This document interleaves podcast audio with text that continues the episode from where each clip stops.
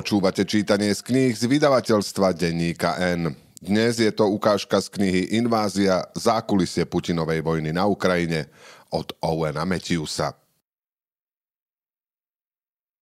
Moskva, prezidentská rezidencia Novo Ogarevo, Moskovská oblasť, 23.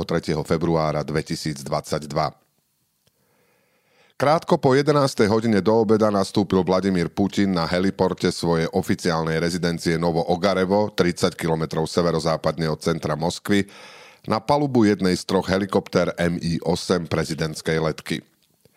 Z bezpečnostných dôvodov spolu s ním zlietli aj ďalšie dva identické vrtulníky Mi-8 ruskej výroby. Zoradili sa do formácie a nasmerovali si to na východ, smerom do Kremľa. Ich posádky, rovnako ako zamestnanci rezidencie Novo Ogarevo, najprv absolvovali prísnu covidovú izoláciu a až potom mohli prísť do kontaktu s človekom známym ako pervoje lico, teda doslova prvou osobou. Práve tak totiž prezidenta označujú členovia jeho administratívy. Od začiatku pandémie, teda takmer dva roky, museli všetci návštevníci Novo Ogareba, ako aj prezidentských rezidencií nedaleko Valdajského jazera a mesta Soči, v ktorých Putin strávil väčšinu lockdownu, podstúpiť týždňovú karanténu v špeciálne prispôsobených ubytovacích priestoroch v areáli týchto rezidencií a pravidelne sa nechať testovať. Putin na svoje súkromie vždy kládol veľký dôraz a jeho osobný kontakt sa už niekoľko rokov obmedzoval na veľmi úzku skupinu na najvýš troch tuctov dôverníkov. Počas covidu sa táto publina scvrkla ešte viac. Putinov vrtulník pristál o 15 minút neskôr na heliporte Beklemiševskej veži v juhovýchodnej časti Kremľa nastúpil do svojej limuzíny značky ZIL a absolvoval krátku cestu do veľkého kremelského paláca. Počas pandémie Putin Moskvu takmer vôbec nenavštevoval a ešte zriedkavejšie sa ukazoval na verejnosti. Tento raz do centra Moskvy prišiel už tretíkrát za tri dní. Prvá návšteva sa konala 21. februára krátko popoludní v súvislosti s mimoriadným, a to v mnohom, zasadnutím Ruskej bezpečnostnej rady. Zasadalo sa v katarínskej sále vo Veľkom kremelskom paláci, teda rozľahlom kolonádnom priestore, ktorý sa zvyčajne využíval na oficiálne recepcie. Hoci obvyklým miestom jej stretnutí bola o mnoho menšia miestnosť v Senátnom paláci. Na absolvovanie povinnej karantény 12 stálych členov Bezpečnostnej rady nebol čas – Vďaka obrovskému priestranstvu mohol Putin za obrovským stolom sedieť o samote a dodržať 6-metrovú bezpečnostnú vzdialenosť od najvyššie postavených, hoci nie nevyhnutne aj najmocnejších mužov a jednej ženy v Rusku. Záznam zo zasadnutia sa mal neskôr objaviť aj v televízii a tak výber miesta nadobudol aj symbolický význam. Mal signalizovať novú epochu ruskej asertivity – Oficiálnym dôvodom tohto zasadnutia Bezpečnostnej rady bola potreba prediskutovať plány predložené do parlamentu, podľa ktorých malo dôjsť k uznaniu dvoch separatistických republik v ukrajinskom Dombase. Podľa jedného zdroja, blízkeho Putinovmu hovorcovi Dmitriovi Peskovovi, všetkým účastníkom tohto zasadnutia povedali, že televízia z neho vysiela priamy prenos. Nebola to pravda. Podľa času na hodinkách účastníkov vidieť, že zasadnutie sa v televízii objavilo zhruba o 5 hodín neskôr. Peskov tomu istému zdroju povedal, že okrem Putina vedeli o celom rozsahu jeho vojenských plánov na spustenie celoplošnej invázie na Ukrajinu zhruba o 72 hodín neskôr len traja ľudia v miestnosti – Jedným z nich bol minister obrany Sergej Šojgu, druhým predseda Bezpečnostnej rady a od roku 1975 aj Putinov kolega v KGB Nikolaj Patrušev, no a tretím za Putinov dávny spolužiak z Petrohradskej univerzity a riaditeľ FSB Alexander Bortnikov. Členovia Bezpečnostnej rady sa jeden po druhom postavili a vyjadrili svoj súhlas s návrhom Dumy na uznanie Doneckej a Luhanskej ľudovej republiky, spolu označovaných ako LDLR za samostatné štáty. Jeden z nich, riaditeľ služby zahraničnej rozviedky Sergej Nariškin, sa pomýlil a Putin ho verejne ponížil. Na druhý deň, 22. februára, Duma uznanie nezávislosti ochotne formálne potvrdila – Putin opäť pricestoval do Kremľa a vystúpil na jednej z mála tlačových konferencií, kde mu otázky kládli starostlivo vybraní novinári z radou kremľskej tlače. Podľa jedného z prítomných bol Putin bledý a opuchnutý, ale plný energie. Vystupoval neobvykle presvedčivo a agresívne. Keď sa skúsený kremelský korešpondent Andrej Kolesníkov z denníka Komersant Putina opýtal, či si myslí, že sa v modernom svete dá čokoľvek vyriešiť silou, ten reagoval ostro. Prečo si myslíte, že dobro by nikdy nemalo byť podporené silou? Zároveň poprel, že by malo dôjsť k okamžitému rozmiestneniu ruských síl v Donbase. Putin klamal. Mobilizácia ruských síl už prebiehala. Prvé jednotky, vozidla skupiny nachádzajúce sa v južnom vojenskom okruhu a v snahe odlíšiť ich od totožných ukrajinských obrnených vozidiel označené výrazným písmenom Z, niekoľko hodín po tejto tlačovej konferencii prekročili v podstate neexistujúcu hranicu medzi Ruskom a oboma separatistickými republikami. 23. februára do poludnia už boli ruské sily rozmiestnené po celej dĺžke línie, na ktorej separatistické jednotky zadržiavali ukrajinské sily od roku 2015 keď si dve letá plné brutálnych bojov vyžiadali 14 tisíc obetí. 23. február, teda Deň obrancov vlasti, je dôležitý sviatok z čias Sovietskeho zväzu. Je určený na popíjanie s priateľmi, gratulácie mužom k tomu, že sú mužmi, ako protiváha voči Medzinárodnému dňu žien oslavovanému 8. marca, a sledovanie vlasteneckých vojnových filmov v televízii. Z formálnejšieho hľadiska sa v tento deň oslavujú minulé aj súčasné ruské ozbrojené sily.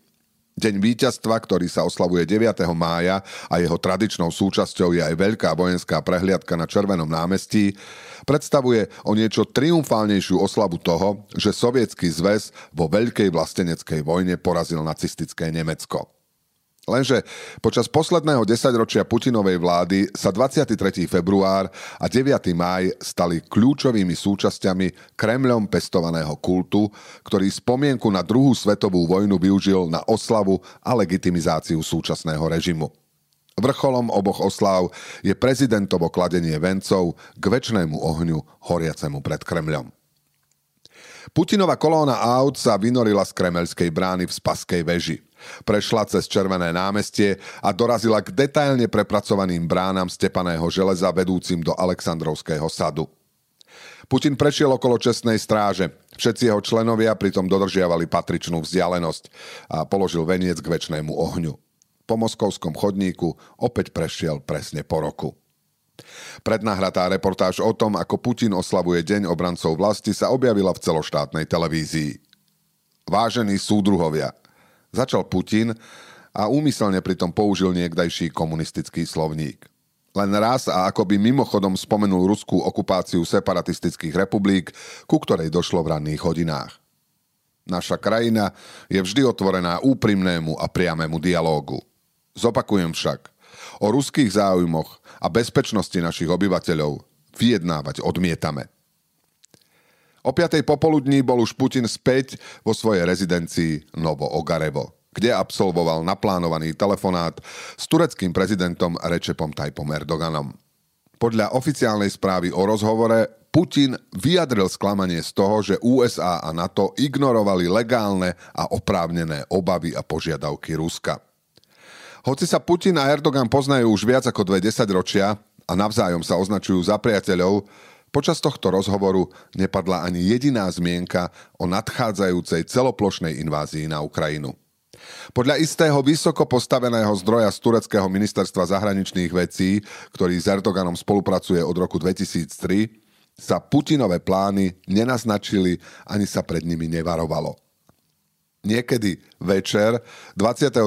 februára sa Putin posadil do kresla v televíznom štúdiu v Novo Ogareve a nahral ďalšie posolstvo pre ľud. Už druhé za ostatné dva dní. Oznámil v ňom, že vydal rozkazy na začatie obmedzenej špeciálnej vojenskej operácie proti Ukrajine. Vystúpenie odvysielali nasledujúci deň o 6. hodine rannej. 2000 kilometrov merajúcu hranicu medzi Ruskom, Bieloruskom a Ukrajinou prekročila armáda pozostávajúca z najmenej 71 práporových bojových skupín s celkovým počtom 160 až 190 tisíc mužov. Išlo o najväčší počet ruských vojakov na európskej pôde od roku 1945. Belgorod, Belgorodská oblasť, Rusko, 23. februára 2022. Pre dôstojníkov a vojakov z Kantemirovskej tankovej divízie by deň obrancov vlasti za bežných okolností predstavoval dôležitý a dlho očakávaný sviatok. Divízia so základňou v Narofomínsku, 70 km od Moskvy, kedy si známa ako 4. gardová tanková divízia Juria Andropova, vyznamenaná radom Lenina a radom Červenej zástavy, patrila už od svojho vzniku počas bitky o Stalingrad medzi elitné jednotky ruskej armády. Avšak 23. februára nemal na oslavy čas nikto. Z hora totiž práve prišiel rozkaz, aby sa divízia pripravila na nasadenie. Mesiac predtým Kantemirovskú divíziu presunuli do Belgorodskej oblasti nedaleko severovýchodnej hranice Ukrajiny. Oficiálnym dôvodom bolo cvičenie. Väčšine mužov však bolo jasné, že cieľom je invázia na Ukrajinu. Mama, telefón mi týždeň nebude fungovať, idem ho odobzdať povedal 22. februára svojej matke Ľubov 21-ročný seržant Vadim Šišimarin. Niekto ti možno bude hovoriť, že som odišiel na Ukrajinu. Never tomu. Synovi spolubojovníci jej neskôr budú rozprávať o tom, ako ich velenie jednotky ubezpečovalo, že na Ukrajinu pôjdu a hneď sa aj vrátia a to bude všetko. Šišimarin sa na vojaka veľmi nepodobal. Bol chudý a nízky s takmer detskou tvárou.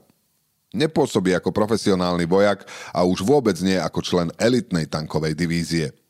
Povedal neskôr novinárom Šišimarinov právnik Viktor Ovsianikov. Vadim Šišimarin sa narodil 17.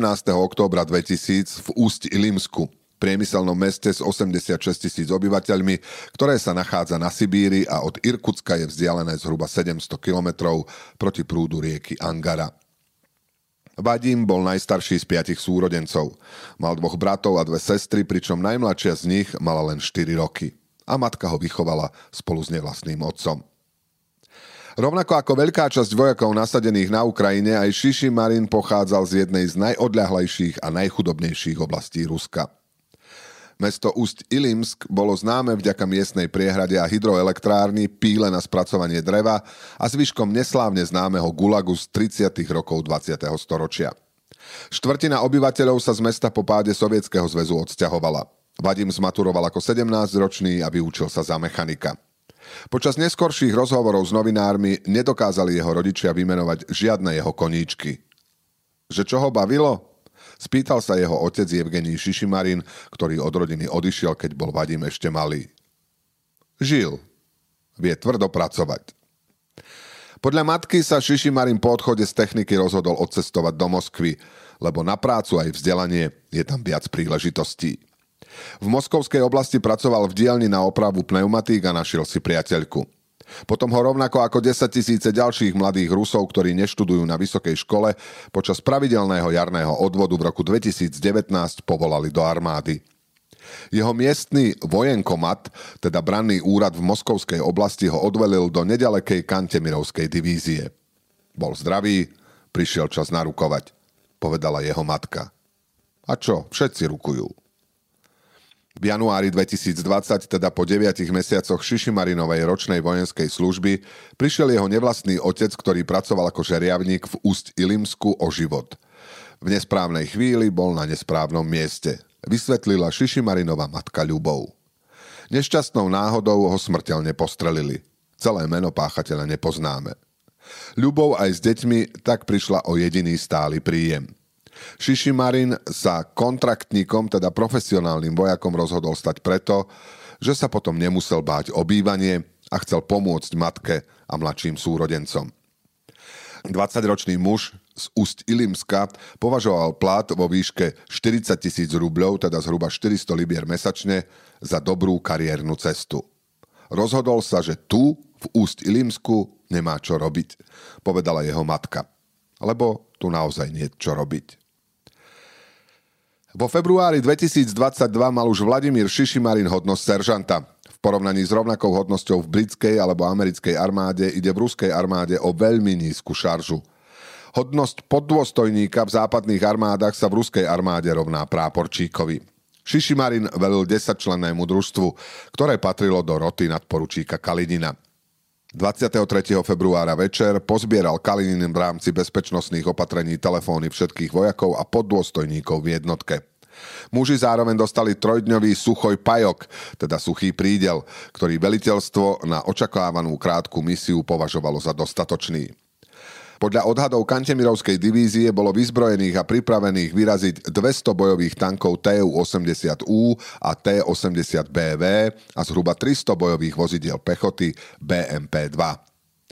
Na úsvite nasledujúceho dňa sa družstvo pod Šišimarinovým vedením vojenská jednotka číslo 320113 gardového tankového pluchu Kantemirovskej divízie zo svojich pozícií pri Belgorode pohlo vpred a pripojilo sa k dlhej kolóne obrnených vozidiel smerujúcich na západ k 20 kilometrov vzdialenej ukrajinskej hranici. Zhruba o 9. hodine ráno prekročila Šišimarinová jednotka hranice medzi Sumami a druhým najväčším ukrajinským mestom Charkiv. Počúvali ste ukážku z knihy Ovena Matthewsa Invázia zákulisie Putinovej vojny na Ukrajine. Túto a množstvo ďalších skvelých kníh nájdete v obchode denníka N na adrese obchod.denníkn.sk.